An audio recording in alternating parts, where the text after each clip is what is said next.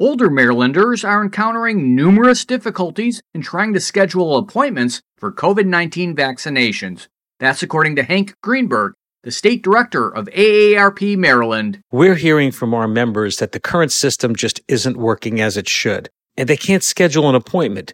You know, sometimes the screen might freeze when trying to access the state's website, or they might wait for hours when calling a toll-free number only to be told to go to the site instead online, or you spend hours only to be told there are no appointments. Immediate help is needed for older Marylanders who aren't tech-savvy and are experiencing difficulty signing up, as well as those who don't have online access in the first place, which is about a half a million people. The state needs to establish a dedicated, easy-to-remember, toll-free number to call specifically for help in signing up for an appointment. We're also asking for uniform standards to ensure that people make an appointment for the second shot at the same time that they've had their first shot.